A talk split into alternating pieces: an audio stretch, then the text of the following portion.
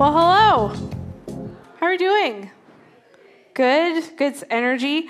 Um, y'all, that was great uh, singing. You sounded awesome. Uh, but here's the thing. I know that um, whenever who is preaching gets up here to preach, it's like the time to like chill and sit down and relax. But you cannot leave me hanging up here, okay?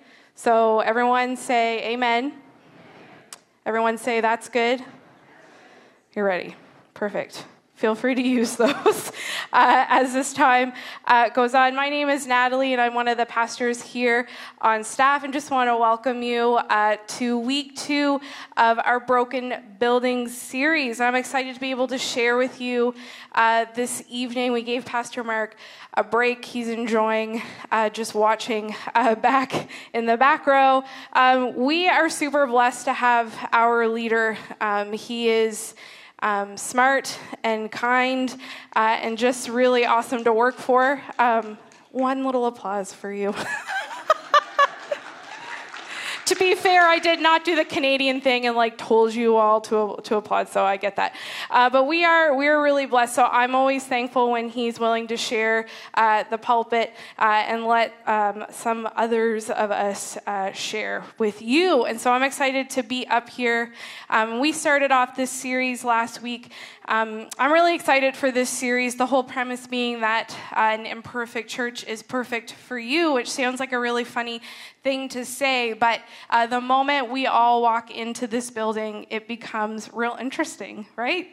Uh, we are, it is no longer a perfect building, and this building itself uh, here at North Campus is um, a little bit, it's aging a bit, uh, so it's definitely, I mean, I wouldn't say it's like a broken building, but we're not like far off of this building being, um, you know, it's a little bit past its prime, and we're doing our best to uh, make it awesome, but she's seen a lot, right? This building has seen a lot.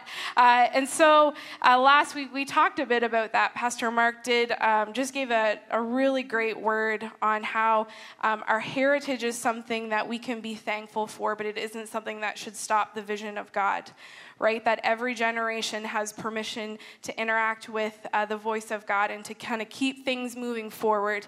And so if you didn't catch that, I would highly suggest that you go online uh, and just take uh, take that message in. But this week, um, I'm going to talk about, uh, last week we talked about the church is not a museum, but this week we are going to talk about the fact that the church is a hospital, okay? Everyone say hospital. You're giving that like blank stare, and it's making me a little nervous up here.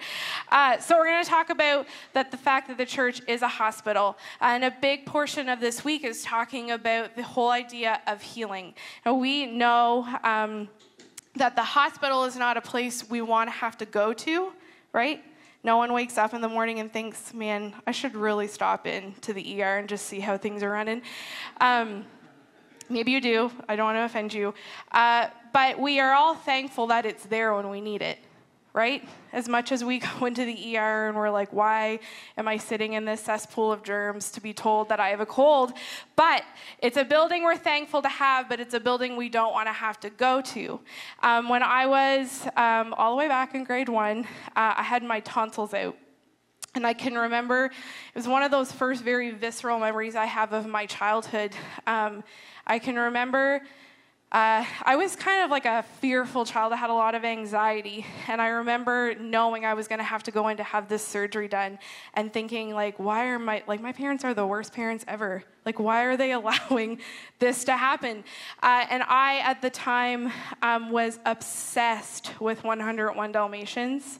It was like my jam. It was the thing I watched at night to make me feel better about the world. Uh, and everything was one oh one Dalmatians. To this day, I would still love uh, to have a Dalmatian. And I can remember refusing to go into surgery unless my Pongo stuffy could come with me. I'm being real transparent with you up here, so be gentle with me after this sermon. I like refused.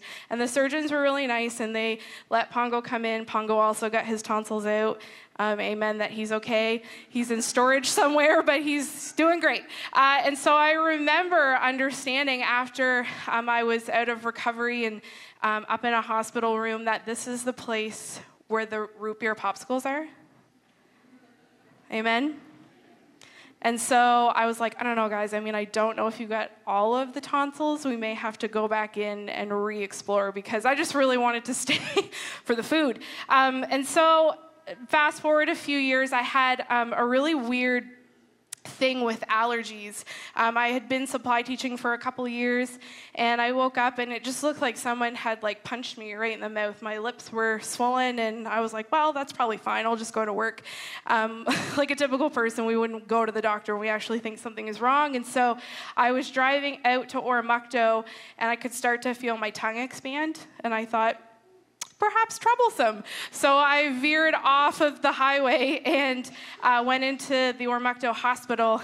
And I don't remember a lot of this because they gave me a few Benadryl upon seeing like my swollen face. And um, I got parked in the hallway and got put on um, a Benadryl drip as well as a prednisone drip.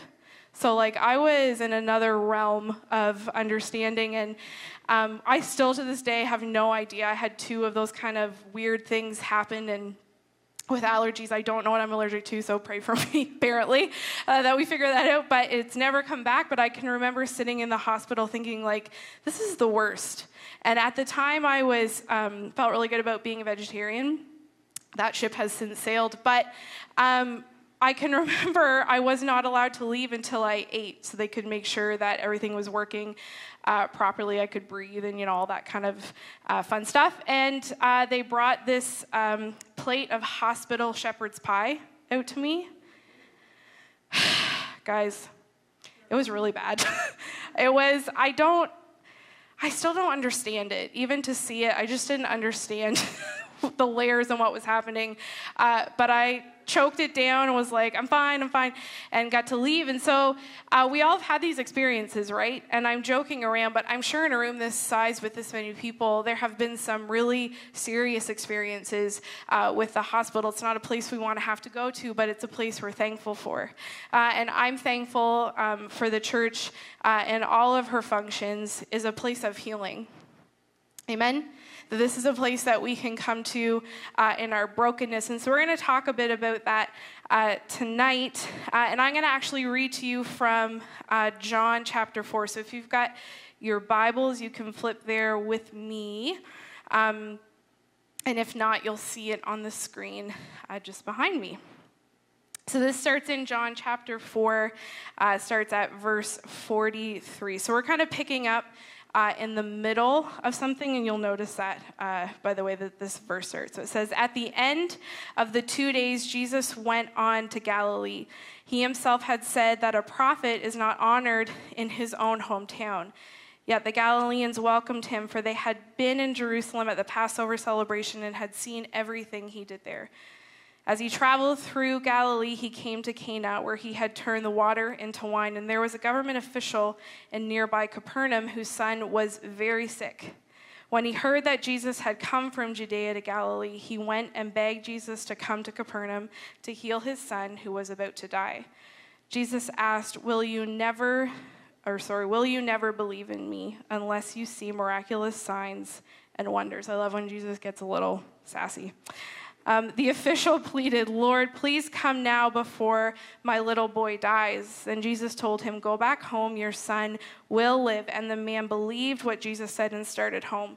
And while the man was on his way, some of his servants met him with the news that his son was alive and well. He asked them when the boy began to get better, and they replied, "Yesterday afternoon at one o'clock, his fever suddenly disappeared."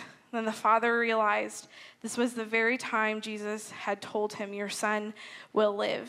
And he and his entire household believed in Jesus. This was the second miraculous sign Jesus did in Galilee after coming from Judea. Can I pray for you? God, thank you so much for your word. Uh, and I just pray that you uh, and your glory would be on display in these next few moments. I pray that um, this time uh, is what each of us need. You know each and every heart in this room. You know the stories, the excitement, and the hard. And I pray, uh, God, that your word splits apart in a way uh, that is fuel uh, for each of us, uh, in a way that helps us understand you really do hear us, and you are so very near.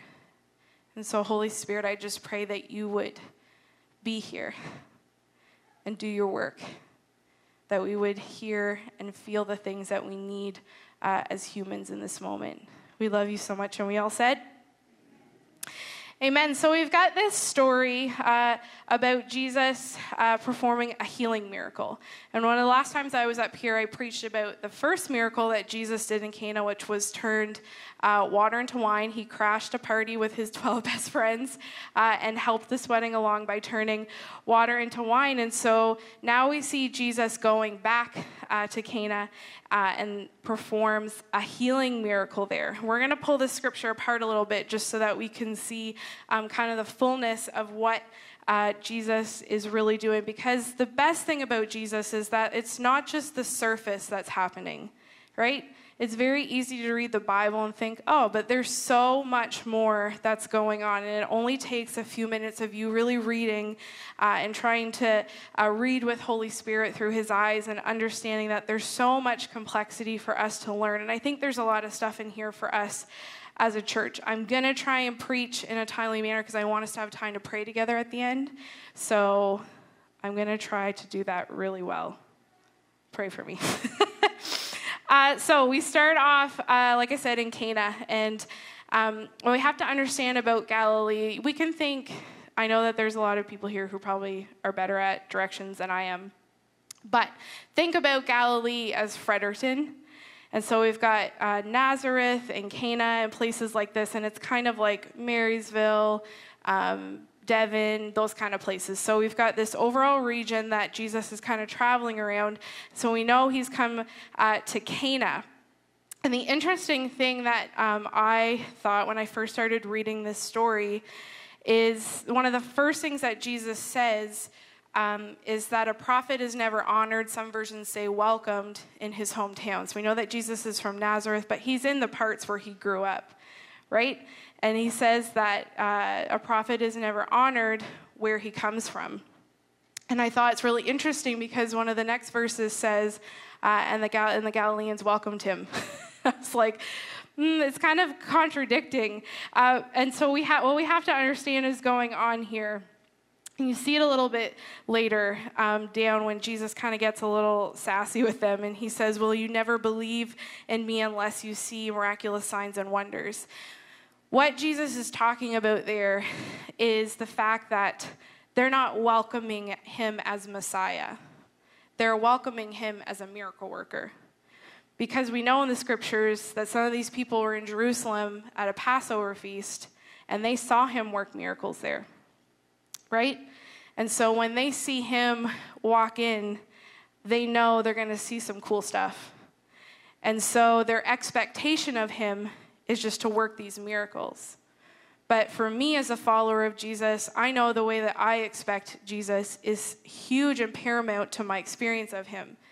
And so Jesus is telling them, um, basically, in what he's saying, I'm the Messiah, but you're not welcoming me as such. And I think that that says a lot for what these people think of him. We know that uh, people are not really a big fan of him um, in this region. And so they're welcoming him as someone who can basically put on a show, right? And I think what's really dangerous sometimes is when we want to be entertained by Jesus, we want to be entertained by miracles, but we don't entertain miracles. See what I mean?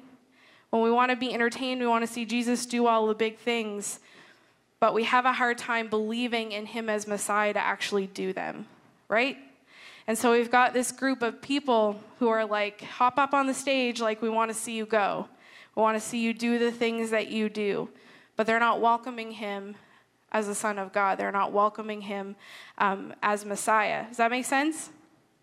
And so when we're talking about healing, um, what we have to understand is that healing only happens through Jesus, right? Okay, you're all just staring at me. So that's huge for us to understand because there are a lot of people, even back in the day, who were walking around doing stuff and performing stuff, but they were not Jesus. They were not the Messiah. And healing is great, but healing from Jesus is the best. And so he's trying to let them know, listen, it's great that these things are happening, um, but here's the reason why. And the way that Jesus does miracles uh, is important for us to understand. They all point towards him um, as Messiah. Because when you look at the landscape of miracles that Jesus performs, you automatically see who Jesus is performing miracles for. And that is the teaching moment for us in our context right now. That Jesus was involving uh, the vulnerable. He was going to the people who most people didn't want to be seen with, didn't want to understand, didn't want to be around, didn't think that they were worth it. And so naturally, the teaching moment there for us is understanding uh, that healing stretches us, right? And sometimes it's very, uh, it's dangerous to look at someone just in their brokenness. And I think the church sometimes does a really great job at trying to call out people's brokenness. This is how you're broken. And this is if it's, if it's good or it's not good, and we'll decide who we want to be around or who we don't. Um, but Jesus is very clearly approaching the vulnerable and helping the vulnerable. And so that's a lesson for us uh, in miracles. And so Jesus is helping us to understand we don't just expect him to do things. We don't just expect Jesus to work for us. We should first expect the Messiah, the core of his character and who Jesus is. And that in and of itself is healing. You with me? Okay, so a little bit further down, we know that one of the only people that um, are kind of mentioned or singled out uh, is an official. Um, and we know that the king of the day was King Herod, who was definitely not a fan of Jesus. And King Herod ruled in a very power and authority kind of way. He decreed things. This is how it's going to be. Um, and in my opinion, this is not, I didn't read this anywhere, but in my opinion, I think that Herod obviously had a lot of fear. And that manifested itself into how he led the land. He wanted people to bow down to him. He, from Jesus' first breath, even before that, wanted Jesus gone because he feared not being the ruler of the land, right? And so it obviously directly opposes the person that Jesus is and how Jesus operates. And I think that frustrates King Herod. And so we've got this official who's coming into town. We know he's traveled from Capernaum, which is sixteen miles away. He's assumedly walked here. Um, he's definitely not hopped a plane or gotten in a car or got on a train. He's made his way um, by foot to Capernaum to seek out the direct enemy of who he serves. And what a bold statement. And to me, I think we all need to understand that no matter your position, you are always positioned to be part of a healing work that Jesus wants to do in our lives. That he is the most unlikely person to be chosen to do kingdom work, right? A direct opposition of Jesus. He's serving uh, the king. And what a bold statement for him. To walk sixteen miles, you would have lots of time in there. For all of you who, you know, do the exercise thing, um, you have lots of moments where you think, I can stop now and turn around, right? We all have that, right? When I'm on the treadmill at Good Life, I think, I can stop now. Like, no one, it's not going to matter to anyone. I can stop now. He had lots of time to think about what he was doing as he was going, and he didn't stop. He got to Jesus and asked not once, but twice. And it says that he begged for Jesus to help him. He begged for Jesus to come and see his son, who we know is dying, who's back in Capernaum. And the word beg is quite... Um, It's a quite a visceral word. He's not politely asking. He's not nonchalantly kind of elbowing Jesus and asking for help. He's begging. Like, that evokes an image, right? When you think of um, begging, you think of maybe someone on their knees or pleading. It definitely lower. It's a lower status maybe of how someone is acting. We've got this man who's a, who's described as an official, a nobleman who serves the king, begging Jesus to help. He believes that Jesus uh, can do this thing, which I just think is so interesting that we can all be uh, positioned no matter what. Jesus would have known um, who he was. He would have been dressed uh, the part. He would have looked like an official. Um, but here he is asking for Jesus to change things for his son. So we're all positioned uh, to participate in healing. And I think it's so interesting that at the end of this scripture, it says that his whole household believed. He went home and he saw that his son was healed, and it said his whole household was believed. And I always wondered why Jesus never went with him, right? He kind of sent him on his way, told him, your son will be healed, and sent him on his way. And I always thought, why wouldn't he go with him? And I thought maybe it was like a power thing, like Jesus healed from a distance, and that's really cool. And I'm obviously we don't know, and it's maybe something we won't know with this side of eternity. But to me, I think there's nothing more powerful than human testimony. And so this man going back to his hometown, back to his house, and getting to tell um, his people, this is what really happened, because they would have seen the evidence of it. It said that the son was healed like that, like the flu, the fever came out of him immediately. It wasn't like the fever broke and, you know, he kind of got better over time. He was l- literally okay in a, in a moment. And they saw that happen, and he's the one who got to do the kingdom work of delivering the good news of Jesus. Isn't that good? That Jesus let him participate in that way. And so I went on a journey of trying to seek out other examples of this, and this is constant for Jesus. He was always encouraging his disciples to baptize and, and have these positions that really a lot of us would think, like, why isn't Jesus the one doing that? But Jesus wants us to understand that we are empowered to be part of this thing with him. And when we talk about healing, uh, we're part of that in this church, right? Oftentimes we narrow down uh, maybe just to the gift of healing. If someone has this ability through the Spirit to pray healing over someone. But in my mind, uh, the gift of compassion is just as important. The gift of kindness is just as important. The gift of hospitality is just as important, because those are healing for all of us, right? For someone who's going through a rough situation, you may not be able to pray healing and into them. That's the job of Jesus. But who knows how far a meal goes, or a phone call, or a message. I see you. I value you, right? Those are so important. Those are healing, right?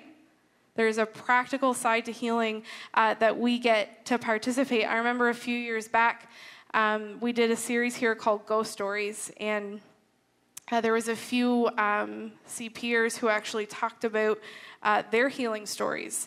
And it was really cool, I remember, to sit in these rows and listen to everyday people, ordinary people, talk about how uh, God touched their body with healing and things changed. And for, for some, it wasn't a right-away thing. For some, it was, you know, kind of time-released almost. It was down the road that things were restored.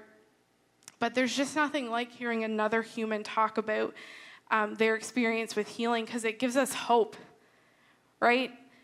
If God can do healing in me, there is nothing that makes me different from you, so he can do healing in you.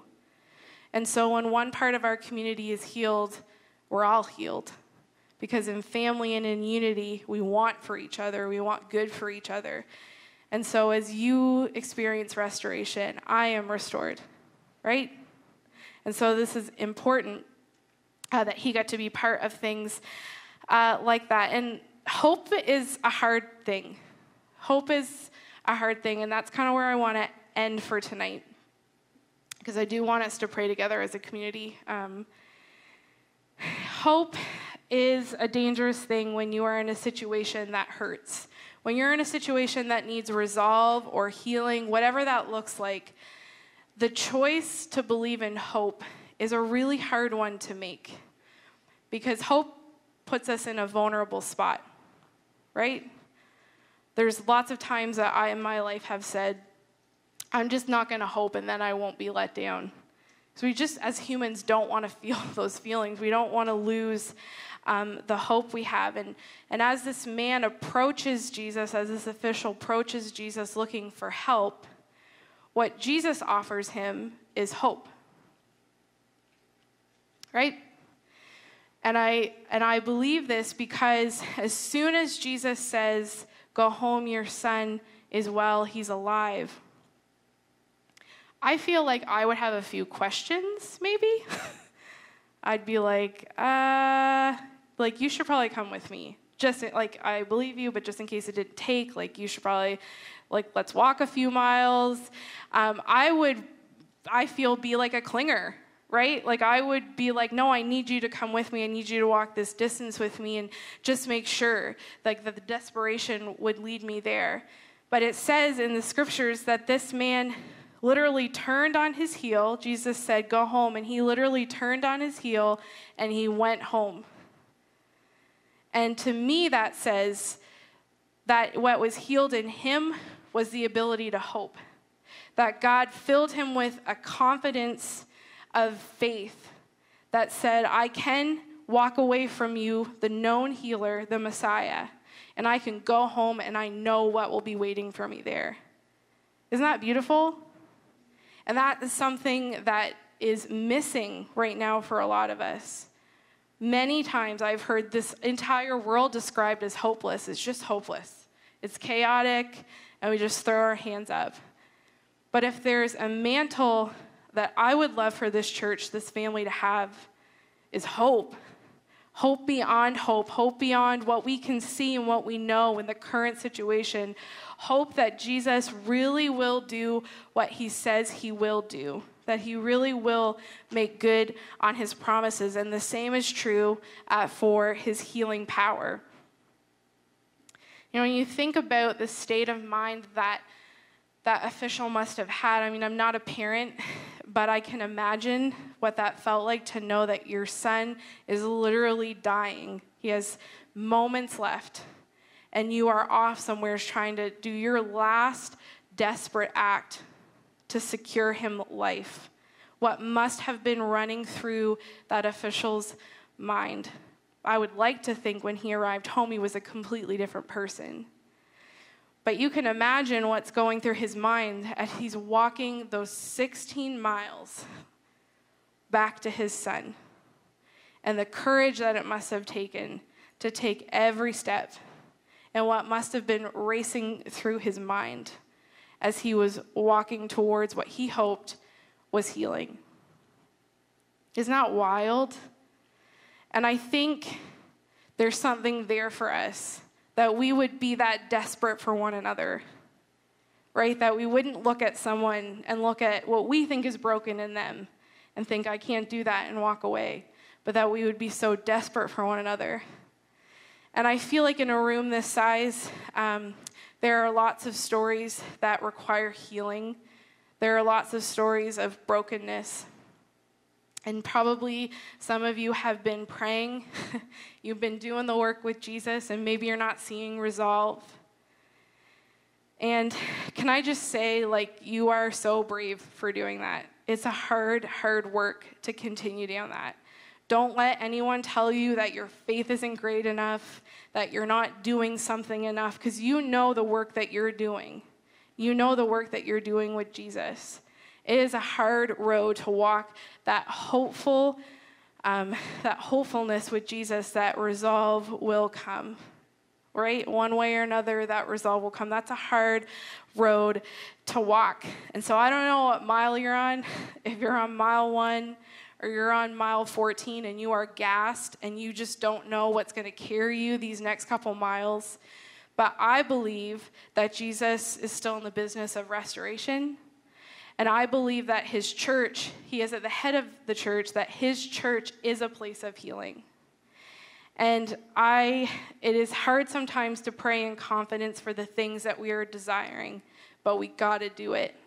We've got to have the faith that Jesus will move. It may not be what we're expecting or what we're hoping for, but he will come through. Amen? I want this to be a house where we see each other as valuable, as worthy of healing. I don't want us to look at each other and see our brokenness and what's wrong and what's bad, but that this would be a community where healing happens because we just are so desperate for one another, that we, we do the work of vulnerability with one another, and we are desperate for resolve um, for one another. One of my favorite verses uh, is in Hebrews uh, six, Um, so much so that it's tattooed on my foot. Don't tell my mom. She knows. Um, And I'm just going to read this to you, and the band's going to play um, a little bit. So I'm going to read this to you. Um, and this is a good one to jot down. Write this down and go uh, and count it for yourself later. Um, this verse, uh, these this stanza of verses is talking about how um, Jesus promises hope to us. God promises to bring hope. It starts in verse seventeen. It says, God also bound himself with an oath so that those who received the promise could perfectly, um, could be perfectly sure that he would never change his mind. So God has given both his promise and his oath. These two things are unchangeable. Say unchangeable. Unchangeable. Because it is impossible for God to lie. Therefore, we who have fled to him for refuge can have great confidence as we hold to the hope that lies before us. This hope is a strong and trustworthy anchor for our souls. It leads us through the curtain into God's inner sanctuary. Isn't that good? So my prayer for you is that hope is what anchors your feet on this journey. That God would help anchor you to this journey of restoration. I don't know what it is. Maybe it's physical. Maybe it's emotional. Maybe it's relational. It's spiritual. Um, but all of these things can be restored. And the thing about healing is that as humans, we want to go back. We want to be restored to the, to the place back there because it was better. We can't see before us, and so we look behind and think, man, like a couple of years ago, my family looked great, and look where we are, and we want to be restored unto that. But God knows what lies ahead, and he wants to restore us unto what he's got for us, not some version of the rearview mirror. And so we can be thankful that God can use this eternal hope to anchor us to this journey. And so I just want us to pray together as a community. Um, there's a few people who are going to come forward right now, and they're here uh, to pray with you this evening. Um, people who want to pray confidently over your life for resolve and, and for healing, and you can come at any point uh, and receive prayer for that. Um, we want this to be a community where uh, we just believe that God can do crazy things. And so we want to make a statement that tonight, Um, we're confidently moving forward in this journey. Uh, and so um, this time is for you. This time is for you to do what you want uh, and to move. I would encourage you to act on what you're feeling right now. Uh, don't sit in your seat if you know you're not supposed to be. Uh, if you see a friend come forward, please come uh, and be with that friend. If you know you need to take someone to the altar to pray resolve for them, then do it. But dare to hope tonight with God that he really can uh, move in your situation. Um, we're going to just release South Campus to uh, participate in what the Spirit is doing there. Uh, we love you guys, and so we'll release you uh, to do that today.